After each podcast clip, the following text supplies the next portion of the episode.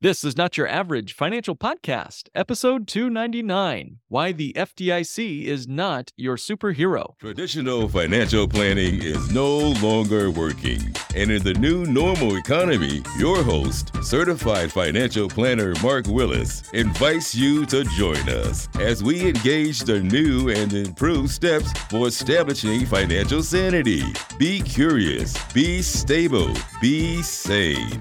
This is not your average financial podcast, helping you think different about your money, your economy, and your future. Wait a minute, you didn't know we had a YouTube channel? That's right, we put content that we don't put anywhere else on YouTube, and you need to see it to believe it. So be sure to follow, like, and subscribe our channel so you won't miss a thing. Hey, everybody, welcome to this week's episode. Hey, look in the sky. It's a bird, it's a plane, it's the FDIC. That's right, the financial defender in a cape. Get it? In a cape. With its trusty shield of protection, the FDIC swoops in to safeguard your deposits and keep your money safe from the perils of financial uncertainty. This superhero operates behind the scenes, working tirelessly to ensure that your hard earned cash is shielded from the risks of bank failures and other supervillains. Just like a superhero with superpowers, the FDIC has the ability to provide guarantees and safeguards to the depositors, you, me, everybody who needs and relies on this great institution, offering peace of mind and financial security in times of turmoil. With its unwavering commitment to the public, the FDIC stands as a bulwark against the forces of financial instability, ensuring that your deposits are protected up to a certain limit, and coming to the rescue if your bank encounters difficulties. It's a financial guardian, always watching out for your best interest and fighting to keep your money safe and sound. So rest easy, knowing that the FDIC is on the scene, ready to defend your deposits and keep your finances sure. With its powers of protection, the FDIC is a true superhero in the world of banking, working tirelessly to keep your money safe and sound, come what may. But, and this is a big but, as you start to look closer at this amazing superhero, you begin to notice that it's breaking a sweat. In fact, Super FDIC here appears to be struggling mightily. Despite its flashy superhero appearance, the FDIC is reserving only a mere 1% of all of our insured's deposits that it's uh, claiming to protect. This means that if there was a sudden wave of bank failures, or financial crisis, the FDIC, its resources could be stretched thin, leaving it ill equipped to fully fulfill the mission of safeguarding all of our deposits.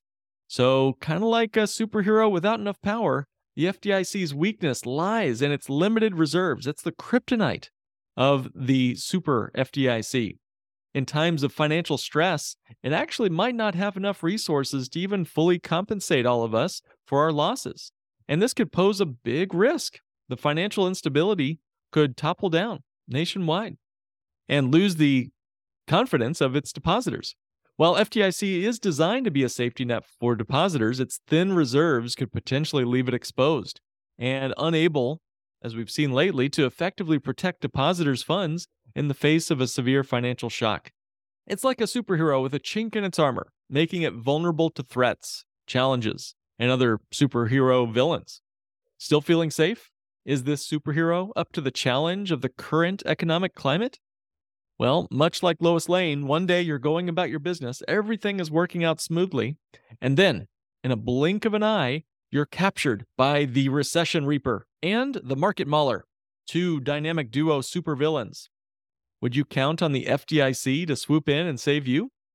This happened, guys. This happened just earlier this year. As confidence in the banks began to waver, uncertainties loomed overhead, in fact, in March 2023, Silicon Valley Bank met its end due to a bank run. The increase in interest rates caused a sharp decline in the value of those assets, which were mainly long term treasury bonds, which led to the bank's insolvency. So, what happened next is really important, so pay close attention. The Federal Deposit Insurance Corporation was called to action to salvage Silicon Valley Bank's assets. The government was using some, I'd say, tricky wordplay, claiming that no taxpayer funds were going to be used to make the depositors whole and that it was not technically a bailout. These were, I'd say, grossly fallacious claims, to say it mildly. Silicon Valley Bank will be non existent once the depositors are reimbursed, so it doesn't qualify as a bailout. That is true. And nearly all depositors at that bank were holding well over the $250,000 limit, and yet all of them have been made whole. But where did they get that money? Where did they get that money to bail out depositors? Well, it, ever notice the name uh, Federal Deposit Insurance Corporation. That's right, insurance is right there in the name. So let's talk about the Federal Deposit Insurance Corporation. See, here's how it works banks pay a premium to have FDIC insurance, which reduces the yield. Of course, when they've got a cost, it reduces the yield they can offer you and me, our depositors. So before the Silicon Valley Bank fiasco, the Federal Deposit Insurance Corporation had $124.5 billion of assets and had received about a 100 billion line of credit from the US Treasury. Now wait a minute, who is the US Treasury? Oh yeah, you and me. But now, all of the Federal Deposit Insurance Corporation assets will be used to cover Silicon Valley Bank's depositors. One bank, one bank will consume the entire insurance deposit. That was supposed to cover all the banks. Take a moment to think about that for a minute. At least 200 other banks are in Silicon Valley Bank's position right now. So, first, shouldn't the Federal Deposit Insurance Corporation increase the premiums dramatically to rebuild its account value? It's it's empty right now. If they do that, won't that significantly decrease the yields it's going to offer you and me uh, in cash deposits and CDs and money market accounts and more? Remember, the account, the FDIC insured account, has been wiped out completely. Second, how many banks, how many more banks have to fail before depositors with balances over $250,000 are not made whole like they were with Silicon Valley? Where will the government get the money to keep reimbursing all these depositors? Is there any end in sight? Who's going to decide?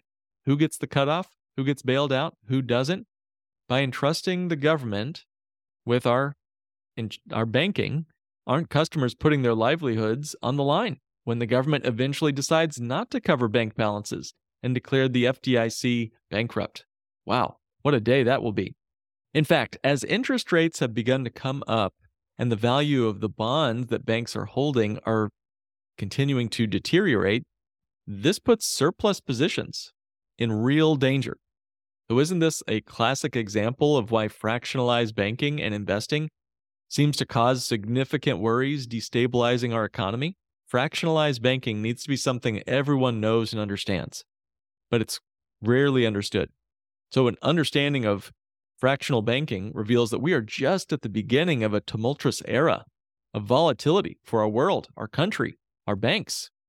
So, finally, lastly, before I dive into more content here, we are already anticipating a credit crunch, even before the Federal Reserve met in March. Banks, in particular, smaller banks specifically, and regional ones, were already trying to conserve cash as bank depositors were growing increasingly concerned about how much of their funds would be protected by the FDIC, again, the Federal Deposit Insurance Corporation. Lenders in the United States have already lost over $500 billion since the Silicon Valley Bank collapse earlier in March. Customers are now realigning their funds to safer buckets, such as money market accounts, Larger banks are usually the winners here, like JP Morgan Chase. The Federal Reserve provided hundreds of billions of dollars in liquidity to prevent other banks from experiencing what happened to Silicon Valley Bank. But this may not even be enough. Hundreds of billions of dollars, and it's not even enough. They're raising interest rates at the Federal Reserve while they're simultaneously flooding banks with cash. It's sort of like hitting the brakes and the gas at the exact same time. So, recommendations have been made to have the Federal Deposit Insurance Corporation guarantee all U.S. bank deposits. Let that sink in for a minute. This is massive, a massive request, but it may not even halt the transfer of deposits from smaller to larger banks, even with that guarantee. So, where will the government get the funds for that massive guarantee? The Federal Deposit Insurance Corporation has just 1.24% of the required funds needed to insure the $22 trillion of all of our bank accounts. Okay, so just 1.2%. Think of your bank balance today. What if you only got 1% of your money back in the event of your bank's collapse? How would your financial life change as a result? What would you have to do or sacrifice to make it through such a tough economic circumstance like that? So let's dive a little deeper. Are our banks really as powerful as they appear? The bank lobby sort of stands in my mind as this grand, imposing space, exuding this air of sophistication, opulence, the high ceilings adorned with ornate chandeliers, casting a warm, inviting glow, polished marble floors reflecting gleaming light. Underneath all that luxurious fabric and refined ambience, there's a dark underbelly. Our banking system is not transparent about the valuation of its assets. They often mark federally insured mortgages and long term U.S. treasuries to book value, to book value instead of market value. Now, some folks are wondering what the heck is the difference between book value and market value. Let me see if I can walk through this with you. Think of book value as the value of a video game that you bought as a kid with your own money. I, as a kid, saved up $60 for a X-Men video game and it was my prized possession. And it was a lot of money. $60 back in the 90s. It was a lot of money. Now, the book value is the price that I paid for that video game, $60. Market value, on the other hand, is like the price you could sell your video game for at a yard sale or on a website like eBay. So here's an example to help you kind of understand the difference. Let's say you bought that video game for $60, and that's the book value of that video game because it's the amount of money you spent. But if you want to sell your game to a friend or at a yard sale, you might only be able to get $30 or 25 bucks for that. That's the market value. It's not as valuable to other people when it's been used or when there's something else out there that's better. Maybe X Men 2 just came out. That $30, $25, $30 is the market value of the video game because it's the price you could sell it for in the market. Get it? So, this strategy of valuing banks at book value is doomed because they use a fractionalized methodology for their banking and investing. What is fractionalized methodology? Well, if you give a bank a million dollars in your deposits, well done, congratulations. They can typically loan out $10 million. But if 11% of those loans default, just 11% of their loans that they lent out on your million bucks, you think it's safe, you think it's there at the bank, but no, they've lent that money out and created 10 times as much money as a result. And if just 11% of those loans default at the bank, the bank becomes insolvent or goes into receivership. So here's kind of how this is done in contrast with insurance companies. It's true that insurance firms also use book value rather than market value to cite the same assets on their balance sheets. So, why don't insurance companies get into trouble if they possess assets similar to banks?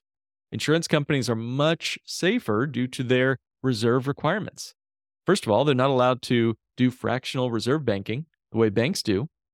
They have to keep 100%, in fact, more than 100%, closer to 114% of their deposits on the books at all times. Insurance companies are not permitted to be in aggressive investing strategies like subprime mortgages and other junk like that. So, insurance companies and banks work differently when it comes to handling your money. While banks can use a system called fractional reserve banking, they only keep a fraction of the money that most people deposit and lend out the rest. Insurance companies, on the other hand, have to follow a different set of rules.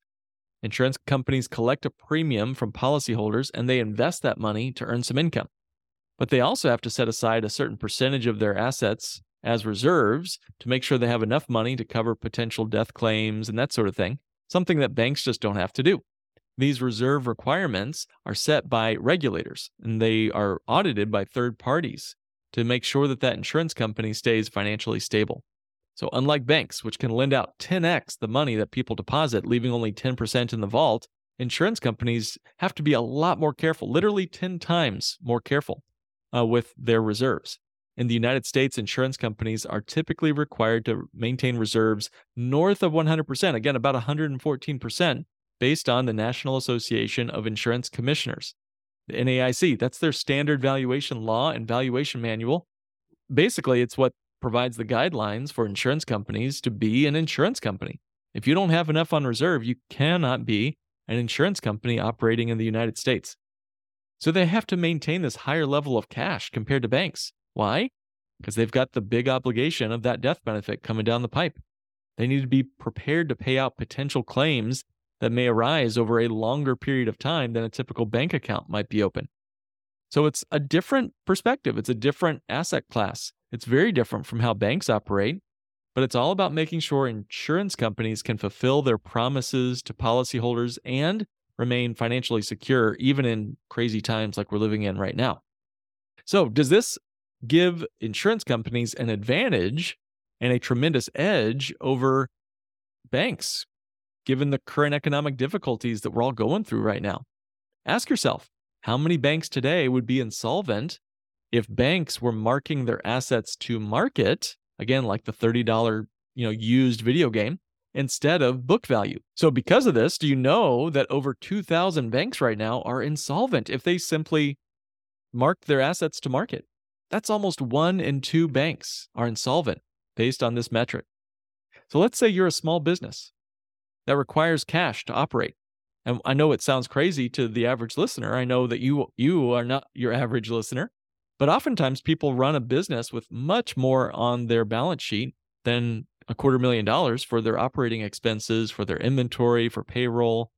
So if we assume that you have more than the $250,000 in a small to medium sized federal deposit insured bank, and that bank went belly up, what do you think would happen to your cash? Let's say your balance in your checking account was $2 million. Then wouldn't it be true that $1,750,000 is not insured and thus could be lost forever? If there was a run on your bank, would the government really step in and cover all of your deposits?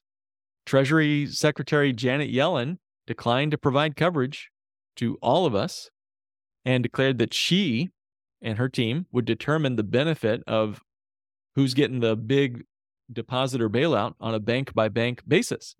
Furthermore, hasn't she announced that she will give special consideration to the large, systemically important banks but what about the fate of those who are not systemically important and your money when your bank faces financial challenges? What's going to happen? We don't know exactly how things are going to play out in the future. And that's kind of the problem. But with everything going on, we certainly cannot call FDIC our superhero. The Federal Reserve is taking actions that could make banks less likely to lend money right now, guys. So at this time, smaller and regional banks are playing a big role in providing loans for business owners and individuals. In fact, medium sized banks account for 43% of all commercial loans in the United States. Wow. Even though they only make up 25% of the total assets in the banking industry. So they're swinging above their weight. And similarly, smaller US banks are responsible for almost 40% of consumer loans, your mortgages, your student loans, that sort of thing even though they only represent 20% of the total assets in the banking industry. This is according to estimates from JP Morgan. Guys, this means that folks are more likely to get a loan from a smaller to medium sized bank than a big one. The Federal Reserve's actions, what they've done here in the last few months, very well likely impact how much money banks are willing to lend out. And that might mean all banks become more cautious with their lending. So, this could affect borrowers, including businesses and individuals, who find themselves in that spot where it's hard to get a loan, or they'll be faced with higher interest rates or stricter borrowing requirements. And the goal, of course, of these actions by the Fed is to manage the overall economy and ensure stability of the banking system. But it could have major implications for borrowing and lending activities, especially if you're a smaller or regional bank that plays a significant role in providing loans to entrepreneurs and individuals trying to get a mortgage right? Trying to get a credit card. So it's no surprise here that banks are making it more and more challenging to qualify for loans. They're exerting their enormous pressure on individuals, business owners. This is just like Mark Twain said a hundred years ago. He says a banker is a fellow who will lend you his umbrella when the sun shines, but wants it back as soon as it starts to rain. Well, it's starting to rain. I'm feeling that drizzle. You know, banks were lending loosely just a year or two ago, and now that interest rates have begun to rise, and folks are starting to find themselves having a harder time meeting their bills, that's exactly when banks are going to start drying up their loans. On the flip side, okay, so what can we do about this? On the flip side of things, owning cash value life insurance gives you terrific advantages to all this. First of all, it gives you access to money when it's most advantageous for you to use it. Okay, so that's a big deal. Access to capital to purchase other businesses or land at a reduced price is the exact definition of financial success. Banks are going to impede access to capital during an economic recession, such as the one we're maybe going through right now. So, this exerts immense pressure on people and families and businesses. But having access to money to sustain living conditions and even investing in opportunities can be a huge relief. Talk about a peace of mind, an opportunity for all of us to take back control of the banking function in our own lives. So we cannot control the Federal Reserve. We cannot control the FDIC, the Federal Deposit Insurance Corporation. We may not be able to control interest rates or the looming recession that people are concerned about. But the great news here is that one by one, family by family, business by business, we can all opt out of the banking system with its lack of prudence or reserve requirements. We can say sayonara to the FDIC and be our own banking superhero. When you use a bank on yourself type whole life policy, you have liquid access to cash within about a week or two. Typically, insurance companies either send the check to you or direct deposit it directly into your bank account. You might be wondering, well, hey, wait a minute. How would you use your policy loan if the banks are in a crisis? How are they going to get that money into a bank if all these banks are in a crisis? Great question, easy answer. As long as one bank is in the entire country is open for business, just one little bank, one corner bank is open for business, you could simply open a checking account at that bank institution and then request the insurance company direct deposit funds from your life insurance policy into that bank to be used right away. Unlike banks, insurance companies cannot deny you access to the cash in your policy, nor can they deny you a policy loan should you want to take a policy loan. It's your money. It's written right into the contract. They cannot wiggle out of that or get negotiated out of that. When you have a bank on your self designed whole life policy, you can fight back against the financial supervillains regardless of the mere weak FDIC. You're not concerned about the status of reserve requirements of your local bank because you're not operating in their system. You don't need to worry about the health of the bank that you keep your money in.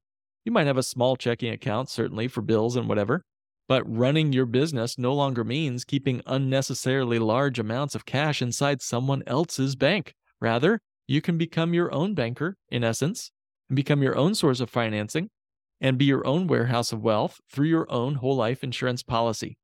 So we need to let the world know that this is an option for them. This is what better time?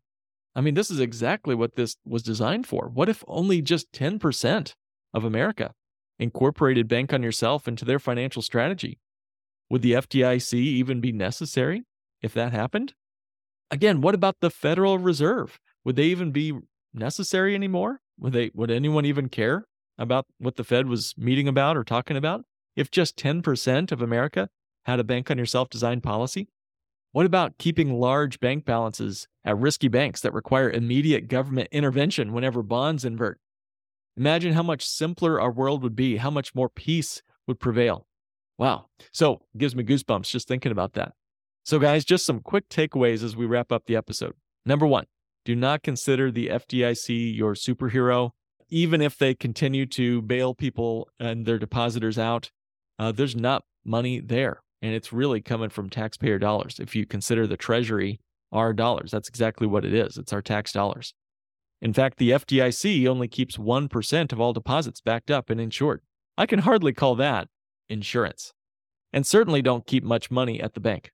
That's my first takeaway. Second, consider a bank on yourself type policy as your warehouse for wealth. Reach out to us at notyouraveragefinancialpodcast.com. Click on the button that says request a meeting, and we can talk about ways we can incorporate that strategy into your financial future. And the third and final takeaway keep an eye to the sky you might just see your fellow superheroes flying alongside you as you embark on this great financial revolution together. Thank you guys for joining me for this week's episode of Not Your Average Financial Podcast, helping you think and live differently with your money, your bank, and your future. This has been another episode of the Not Your Average Financial Podcast. To join the financial revolution and start thinking different about money, go to www.nyafinancialpodcast.com and click Request a Meeting. The topics presented in this podcast are for general information only and not for the purposes of providing legal, accounting, or investment advice. On such matters, please consult a professional who knows your specific situation.